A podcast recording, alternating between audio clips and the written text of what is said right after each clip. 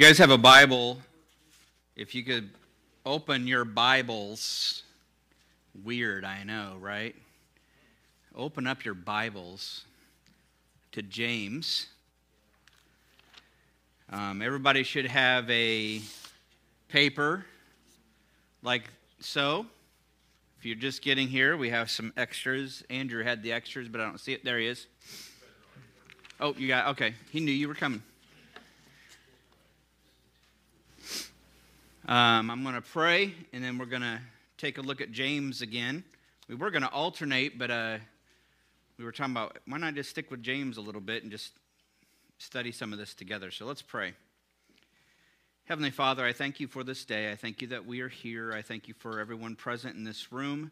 Lord, I thank you for your word, and I thank you for James and uh, his uh, writing of these things. Lord, I pray that you would bless our time together this morning and Lord, I pray that you would just uh, uh, open up your word to us as we open up our Bibles to read it. I pray that you'd open up your word to us. You say that it's a living, powerful text.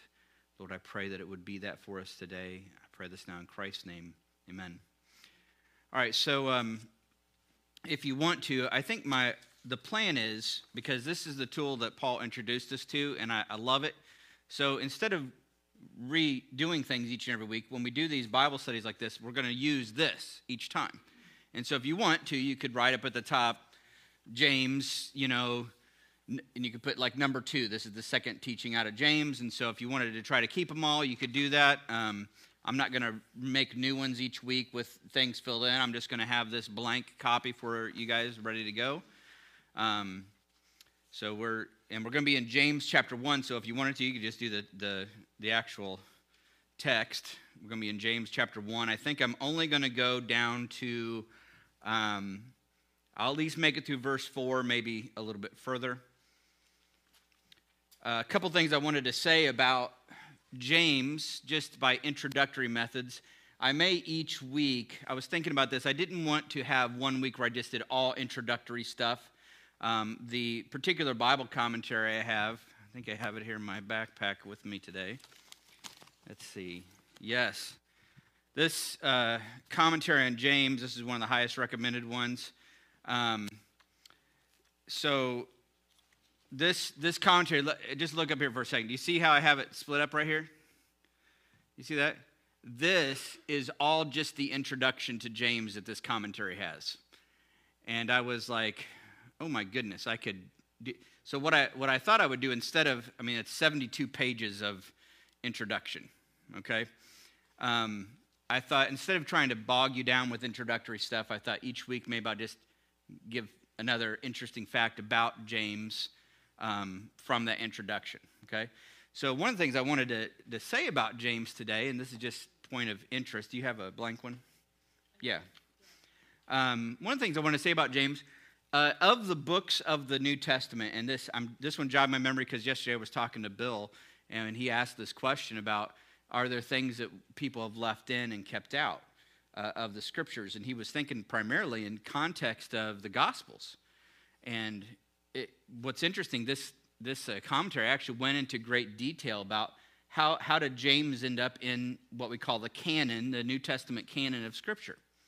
Uh, one of my favorite things to study is that kind of topic because what you find now if you are talk to people in the world at all or you watch anything somebody will throw out there oh they had all these things and people like kept some and got rid of others and they did this and that and what you actually find when you start digging into the history of the bible it's not that at all it's it's actually super awesome and super reassuring that this book is unique and unlike any other book. So I'll tell you one particular piece of information. Um, I think, and I, I, don't, I didn't memorize the dates, so apologize if the dates wrong. You may know some of these dates. I know that around the year 300, okay, um, there, there wasn't yet a centralized, like we eventually think of the church as being centralized in Rome. And eventually that turns into Roman Catholicism with the Pope and all that early on, it wasn't as centralized where there was one main authority figure. Those things were starting to come to play, but it wasn't like that completely yet. And one of my favorite stories is, is you'll read about how when they started going, hey, we should start comparing what there, there's obviously some things that we have that we think are scripture.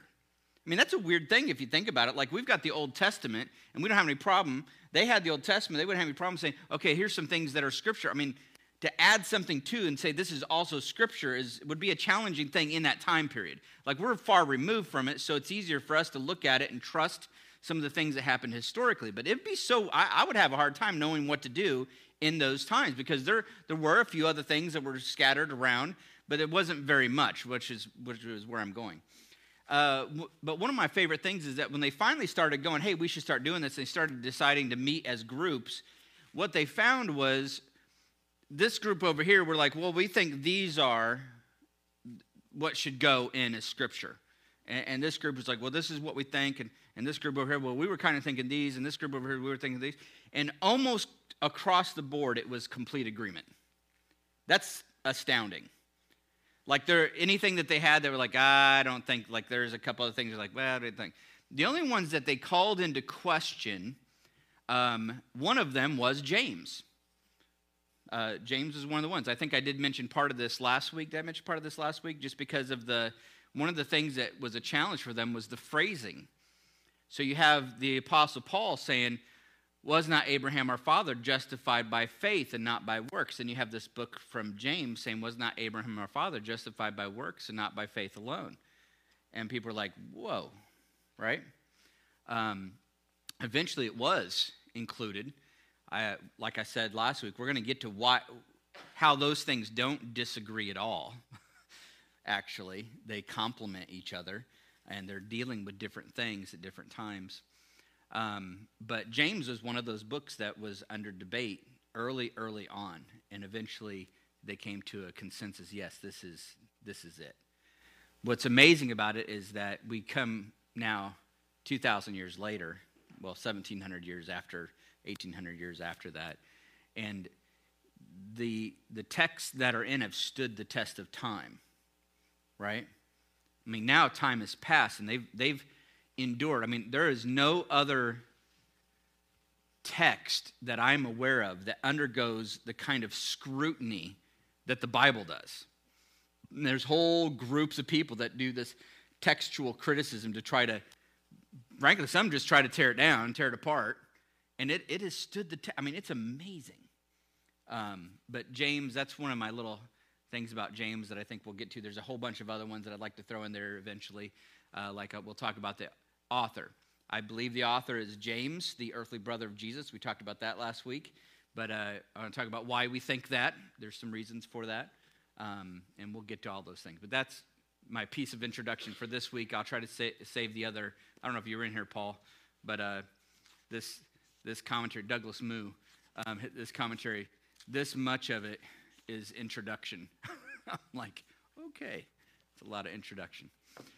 Um, all right, so now I want to read uh, James chapter 1, and I want you to get your, oh my gosh, I can't believe I'm going to say this out loud. I want to get your thinking caps on.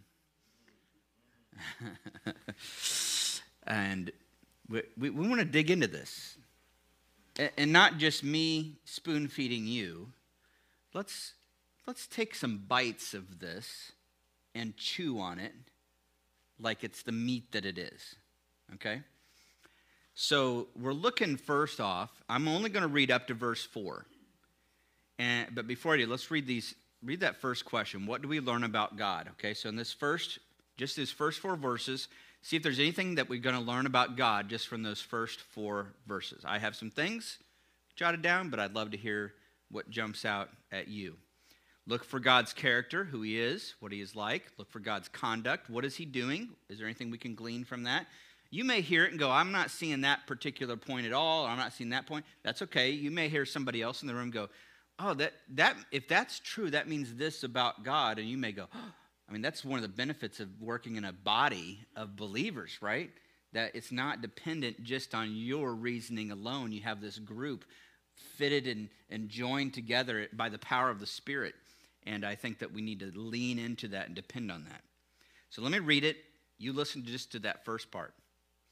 James, a servant of God and of the Lord Jesus Christ, to the 12 tribes in the dispersion Count it all joy, my brothers, when you meet trials of various kinds.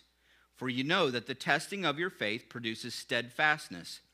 And let steadfastness have its full effect, that you may be perfect and complete, lacking in nothing. Okay? So I'll give you a couple seconds here. Do my teacher thing and give you a moment to work. When I see those pencils down, I'll know, oh, no, I'm not going to do that. Look, look for God's character, God's conduct, and maybe God's concerns. Let's see what jumps out at you.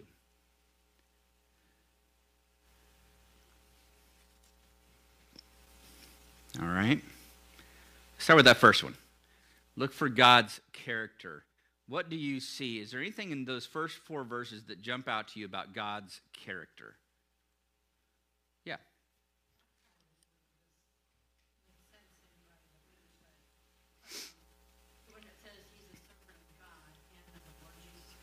Mm. think it's interesting that there's two different people.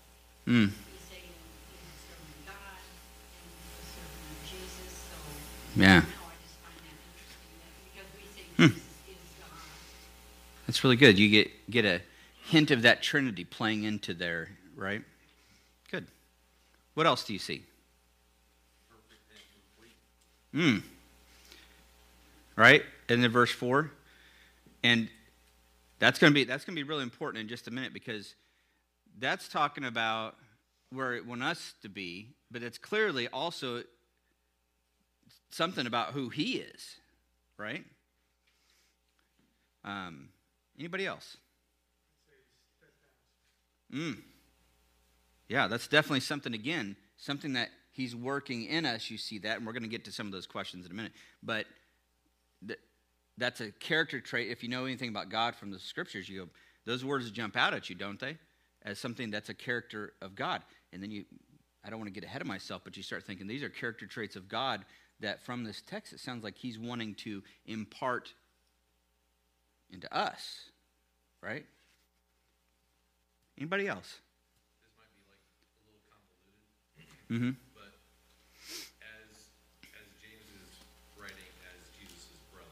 Yeah. And his faith journey, the last thing that he notably remembers about Jesus is crucifixion. Mm. And really, that's probably the turning point of his faith. Yeah.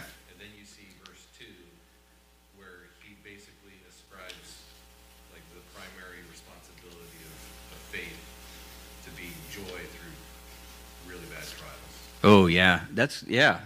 And so I see that as like, okay, I'm looking at my example of my brother, my savior, mm-hmm.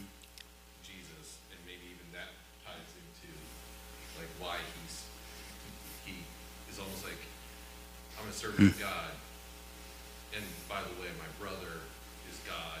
Yeah. And yeah, because and I threw this in last week. I actually stepped out, didn't she? Um, I, it would be it'd take a lot for her to throw in Lord and Christ before and after my first name, right? And yet James does this with Jesus. That's pretty astounding. But yeah, that's he would as he's thinking about going through trials, he would have a vivid picture of going through trial. That's good. I like that. Um, what about his conduct concerns? What do you see about his conduct, God's conduct, and God's concerns?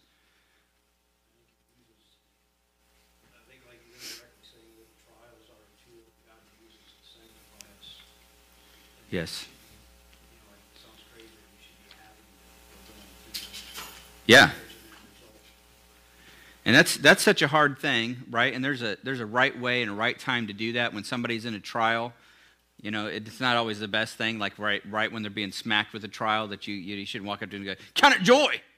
You know, I mean that, that's probably not the best way to do that. But th- this text is in there for those purposes, right? To that we ought to count or consider or think of it is joy. I'm going to throw a thought in there at this point that we're going to come back to later. And let me get, I want to get my numbers right here. Um, I'll come back to this again later. The, the word that's translated trial here, uh, in the English Standard Version anyway, that same word shows up 17 times in the New Testament. Okay? of those 17 times in the New Testament, seven of those times it's not translated, eight times it's translated trial, seven times it's actually translated temptation. Now, that to me is a fascinating thought. Now, there's another word that we'll see later in James. It's a slightly different word, same word, different version of the word. Well, we'll see where it's translated temptation. But across the New Testament, seven times it's translated uh, uh, temp- temptation instead of trial. Um, that's an interesting thing because, in my mind, those things tend to stand as very separate things. But I think what you see in Scripture is you see a bit of a overlap of these two things, temptation and trial. And one of the ways I've come to think of it that I'm, I'll step back because this is this is just Matt. Uh, sometimes it has to do with perspective. From from God's perspective, this thing here is it might be a trial or a testing of your faith, and He has good purposes in that, as we've seen here. What what are His good purposes in the trials? Just look from the text, literally. What does it say? To do what? make you a steadfast person, right? And we want that steadfastness to have its full effect. What does full effect of steadfastness look like? Two, two words there. What? Perfect and complete. So, like where it says God tempts nobody. Yeah. Well, well, I'll get there because that's a little bit later in this chapter. We'll get there. That's, that's a different version of the same word. But when this word is translated temptation, what I, I found, and, and this is where I'm, I'm that's why I step back because this is a hazy study for me. Um, what I have found is most time where you see this word where it's translated temptation, it's still in the sense of you doing what's right, that God is going to use it in this way.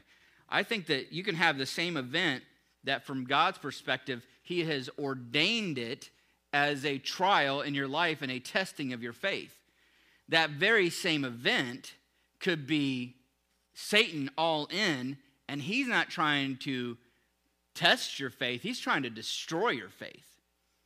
And you see that a little bit in the word that we'll see later that te- God, let no one say that he's tempted by God. That word is one that, as you look at all of its uses, it's used 34 times in the New Testament. All of its uses, and it's the same thing. Sometimes it's translated trial, sometimes it's translated temptation, sometimes it's translated testing but you see a difference of use. All those times, it's the purpose is to destroy, right?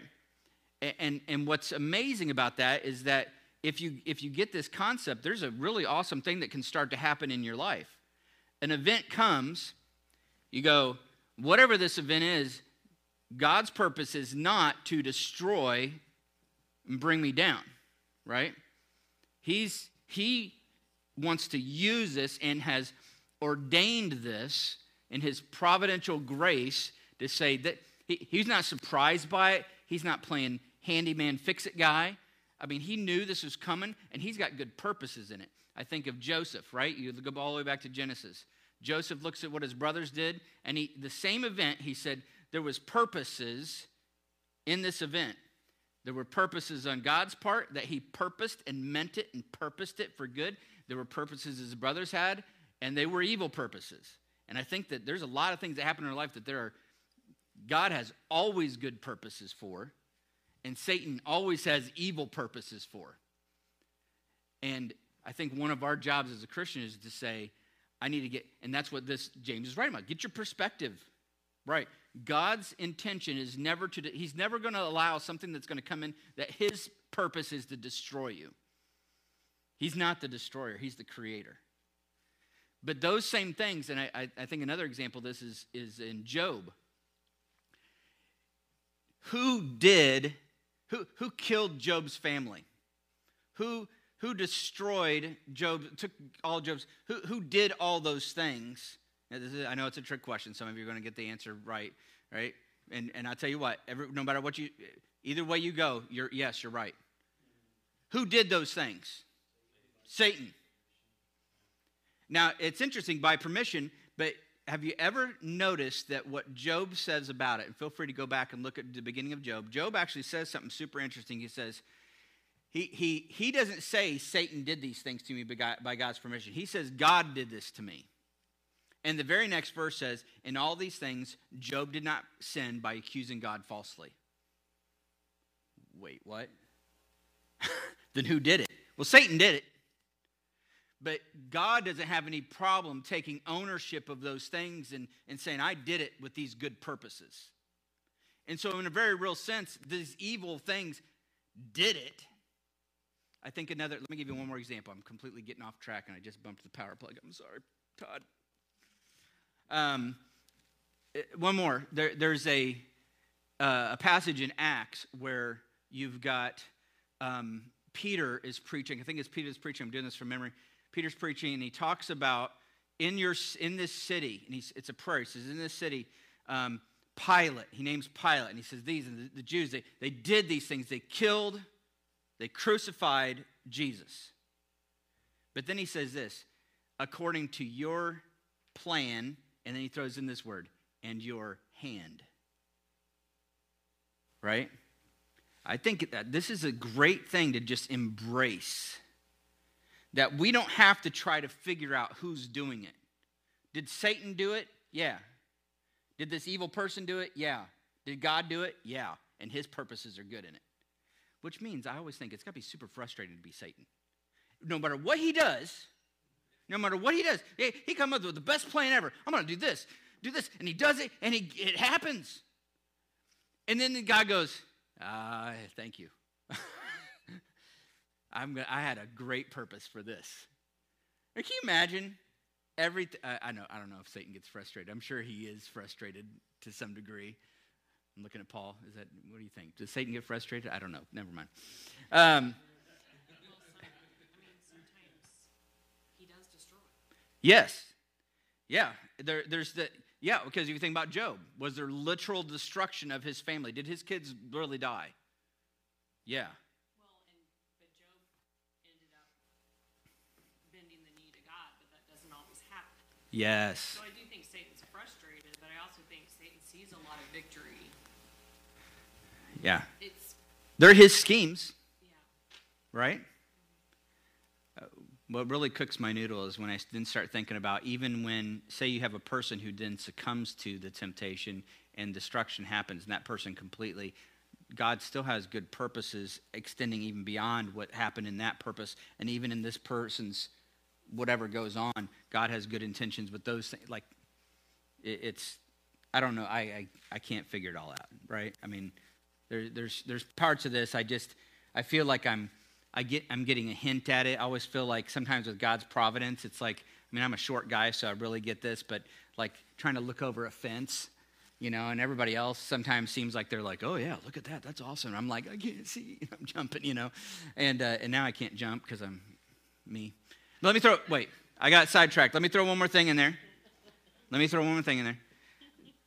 The, the thing that you have to really take into consideration here is what James is saying is he's telling you to think about something. That word count it all joy, that's a, that's a command passage, right?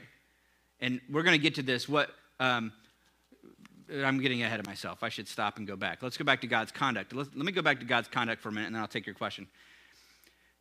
If we're thinking still in this first part about God's conduct, one of the things we can say that God is that in things that are happening, God is doing something to build you, right?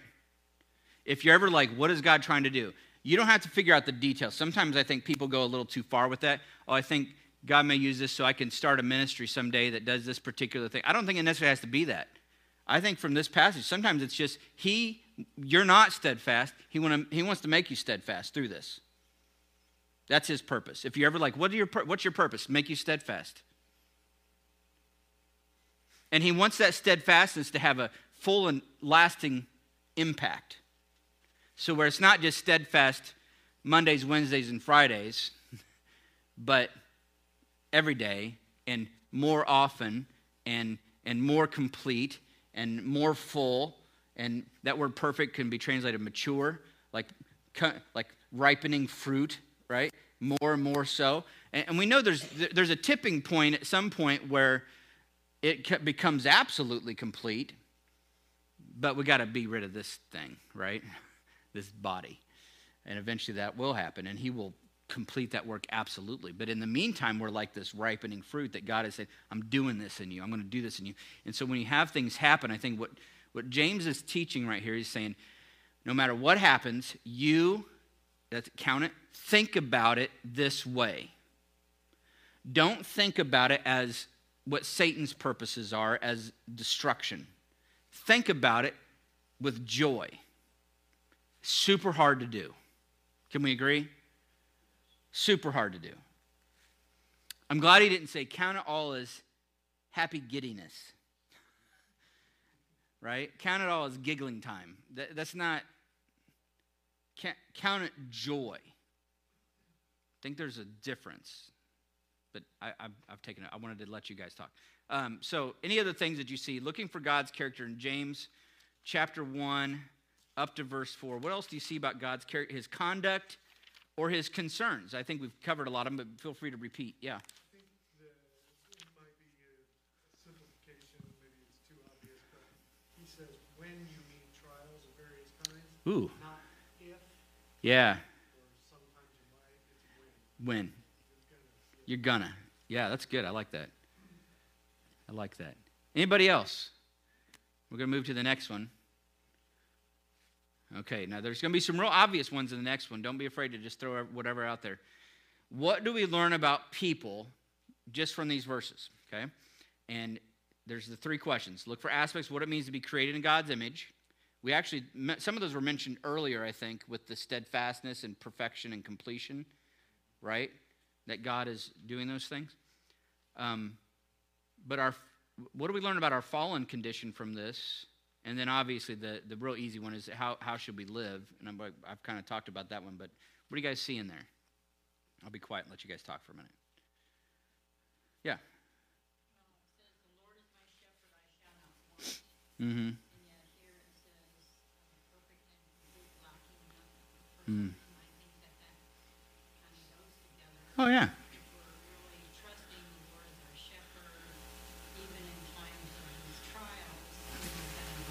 We're not going to lack, but we're going to have what we need to, to count it joy. I like that. It's good. Yeah. Well, under look for the fallen condition, I mean, the whole idea that, that all of this has got a purpose, and that's to produce steadfastness, which indicates that we are the opposite of steadfastness. Yeah. Shaky and wondery. Yeah. You know, and so I, I find it interesting that, that, you know, the scripture points in on that steadfastness as a, as a revealer of you don't have that. Mm. I have to do that in you. Mm-hmm. Man, mine's. That was what I had in my notes too. Like we. Cheaters. It's cheaters. Um, I, I, yeah, like there's an implication there. If you, if God is going to build, that must mean you're not, right? Yeah.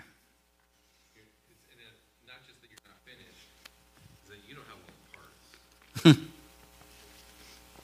yeah. I, does it indicate that the trials will not stop until death? Uh, Do you know what I mean? Like that must mean. There's an implication there too, right?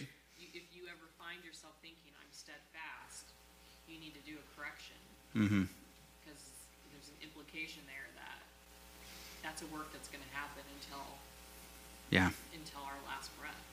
Um, which is why I think it's so very important for churches from the top down to never try to give a picture to people of even though I don't think necessarily people always intend to do this, sometimes it's easy to put on a, a picture of I've, I've arrived you know?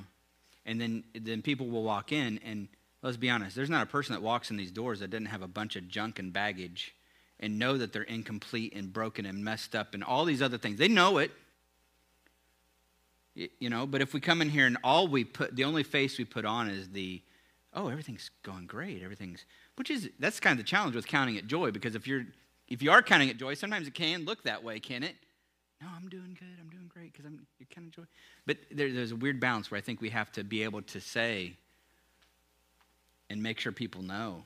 this is why little things that we do here is, you know, if I say, hey, welcome to the island of misfit toys, or we say, I'm a complete idiot. I mean, th- th- that's ways that I, I've tried to do that is try to make sure that we recognize that on a regular basis. But yeah, so important that we don't ever portray a I've got it all together because that can be such a turnoff to people that are willing that they've been willing maybe to say, but when they come in and it's like we're all doing fine, they're like, oh man, you know. Anyway, anybody else? I think the uh, testing of your faith is kind of a key thing. Um, It's not just, um, it doesn't, that to me doesn't sound like a small thing. Mm. like, like we're gonna, we're gonna have those moments of uh, battles with God and His existence, like your, your faith is being tested. It's not just you're having a bad day Yeah. or a bad week or whatever. It's you're, you're questioning Hmm. God's faithfulness. God's That's true. Make you steadfast. I don't know. Yeah. To me, that stands out as very uh, telling of Yeah. I did not have that in my notes. That's really good because it, it- those things, I mean, I, I'm willing to, to, to freely say there's things that can happen where I go, I mean, I, I've kind of moved to the point where I, I, I very seldom go, I don't think God's real. But you'll have in the back of your mind where you'll get that role reversed and you'll think you put God in the place of destroyer and it my that's what it is. It's your faith that's being tested. Are you going to believe what he says about himself or are you going to question that? And it, it i think we probably that's really good. I like that. I think we struggle with that a lot more than we realize sometimes. It's good. Um, i don't want to cut you off. Feel free to go back to any previous question but let's let's look down for uh, verse or number three there. What do we learn about relating to god uh, especially that look for things to praise and thank god for um, look for sin to confess and repent. Look for promises and truths to believe. But I think we can very, very verbally, easily talk about things we can just in general praise God for from this this passage. I want to I, I want to go first this time. I the thing that I, I praise God for is that that truth that I can that that there is per, that God has purposes. I think is the way I'm going to say it. That I don't I don't ever have to go that my life is random. You know, but there's he's trying he's trying to do something in me and it's good. And I think that's something we can thank God for. So when we, when we and, and it's easier probably to do that in hindsight, right? Look back at trials that you've had. There's some trials that when I was in, I wasn't thinking this way at all, but in hindsight, I go, that was, that did a work in me, right? That did a big work in me. And I want to point out here, to go back to that translation element, I've come to recognize that not just trial in the sense of uh, um, a tragedy happened. Sometimes we limit it to those things, but a trial like a temptation. There was something I was fighting a strong temptation, and sometimes even those things, standing firm in those things, can be a growing element where I, it builds steadfastness. Does that make sense at all? Okay. Anybody else? Things to praise and thank God for? Anybody want to throw anything in number number three? knows everything that's gonna happen, Mm-hmm. before it ever happens, and he does allow it to happen. Yeah. It's gonna give you a little bit of a, There's- There's a hope in that, isn't there? even though it's very bad, you don't see what's good about it. Mm-hmm. I mean, he knows what Satan's gonna do too. Yep. There's nothing nothing that falls outside of the his his purposes and plans. There's nothing that falls outside of that. And that's very difficult, but it's it becomes very relevant when you're going through things, doesn't it? To to say, but I don't think that we have to go, I need to find the good in this. The good is God sometimes. Right? The fact that we can face these things and we can go, but I've got you. Yeah. The good is being conformed to the image of the Son. Mm. From Romans 8, 28, 29. You know, and that it says, look, look for sin to confess and repent. I think anytime that we're not counting it joy, Mm. it's because our treasure is off. Yeah. I mean, I think for me, like that's that's probably the one of the core issues in Yeah. my, in my spiritual walk is that my treasure isn't to be conformed to the image of the Son. My treasure isn't to to become steadfast. My treasure is to build my own kingdom, Mm-hmm. to have it go my way, to have me looking a certain way, to have me successful. And so, I think we have to repent daily Mm. of treasuring us, our agendas, and our because I think the more people begin to treasure, like, and I think that's a work that God has to do in our hearts. But but the more people begin to treasure the fact that we want to show up to heaven looking just like Jesus, Mm-hmm. then they take that trial and they absorb it in a way that seems supernatural. You know what I mean? Yeah. Because and it's they seem joyful because the the, the greatest treasure is happening. Yeah. You know? And so I think you have to repent of just what the opposite of counting it joy, Mm-hmm. which is like, Uh, yeah. you know? It was good. I remember one time, one of the first times I ever really like that thought.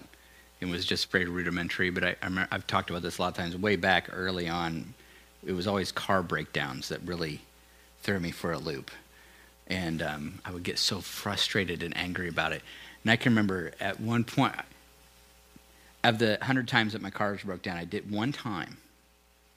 I was like, I had thought about it in advance if this thing breaks down, I'm going to do this, God. I'm going to count it joy. And I, I did. I actually did. I mean, it was still terrible, but I was like, the car stopped working, and I was like, oh boy.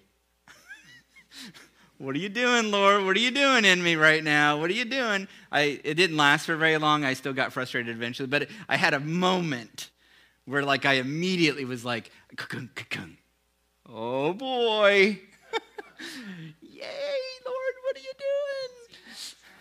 It, it, yeah, Changed your treasure. I did. It, it didn't last. I would. It didn't last. because you're not so fast. yeah, it, it- yeah, right. Yeah, because I'm not, and I, I need more of that steadfastness. I'm not perfect and complete yet. Good. All right, um, we're running out of time, so let me get let me get to the back page. Um, what do we learn about relating to others just from these first four verses? What do we learn about relating to others? I, I want to mention the one I mentioned a moment ago. I don't think you should learn from this that when you see somebody facing a trial or a tragedy, you should walk up to them and say, Count it joy now.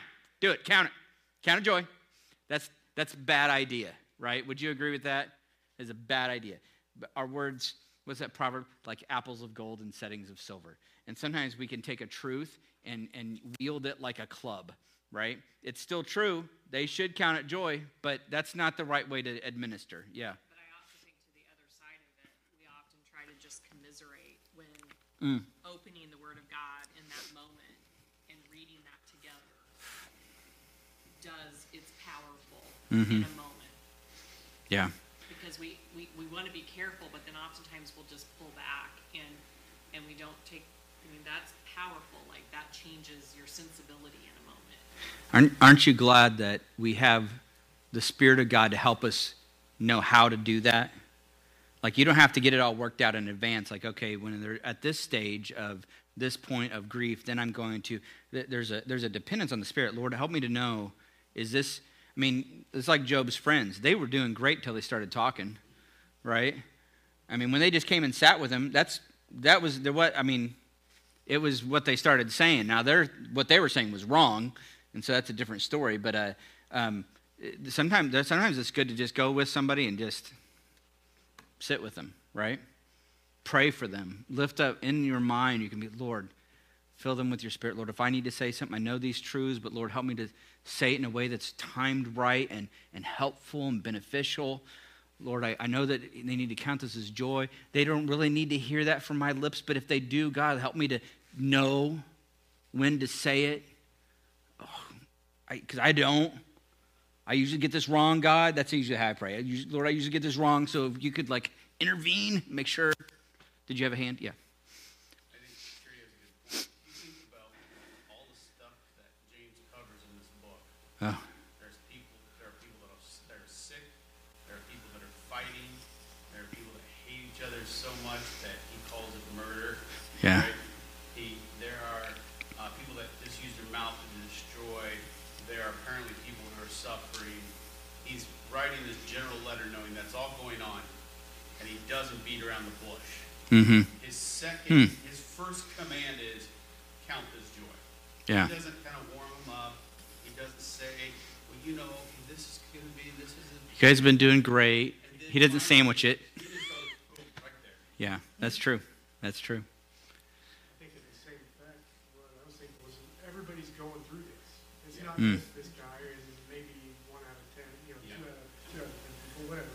Everybody's got something. Yeah. We're all in the same boat. We're all lacking. We are, none of us are steadfast. Well, let's just ask this question right now. If, if you have had a trial this week, raise your hand. I think, uh, except you, you've been good this week. Been good week for you? She's like, huh? Good. Uh, if, let me ask you this. Who, who in here has had a, a trial in the last week that you go, I don't even know if anybody knows about this trial, but I, I, I've been struggling with this or struggling with that. Anybody have anything just in line? Like, I, oh, they're waving at me in the back. Time to, time to go. Um, uh, actually, that's just my mother-in-law waving at me. I don't know if that means time to go or if she's just saying, hi, Matt, I love you. Um, all right. Well, I'd like to encourage you guys um, the application questions. If we don't get to them each week, tackle those on your own before next week. And maybe if we jump into James again next week, we'll, we can even open with that. Does anybody have anything that jumped through the course of the week? Or was this helpful to you through the week? Or maybe, oh man, maybe there's a doozy. And, and I say that, and then you're going, dang it, Matt, why'd you then talk about it? God probably wouldn't have put me, he wouldn't have had a doozy for me if you wouldn't have talked about trials. I shouldn't say dang it, should I? Or that imply that he's tricky. He's not tricky, is he? In fact, the, the opposite is true. There's something that before time was ordained for you for this week, and in his goodness, he had us cover this this week. Right? That's the next week's verse. He gives to all generously without reproach. Means he's mm. not tricky. There you go. There you go. Not tricky. Not tricky at all. All right. They're oh, they're all staring at me now. All right, you guys are dismissed.